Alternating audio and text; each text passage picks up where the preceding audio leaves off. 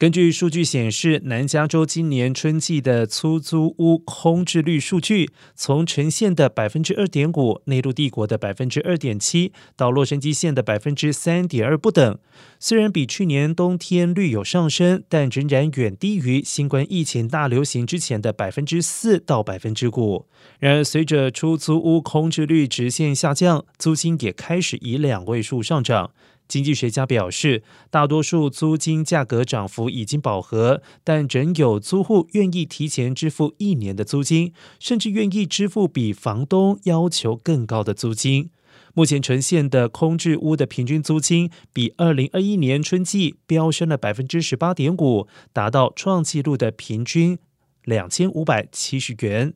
与一年前相比，每月增加了四百元，比二零一零年平均租金高出了一千元。而洛杉矶县的租金上一季度上涨了百分之十四点一，达到创纪录的两千四百零七元，比起去年同期增长了将近三百元。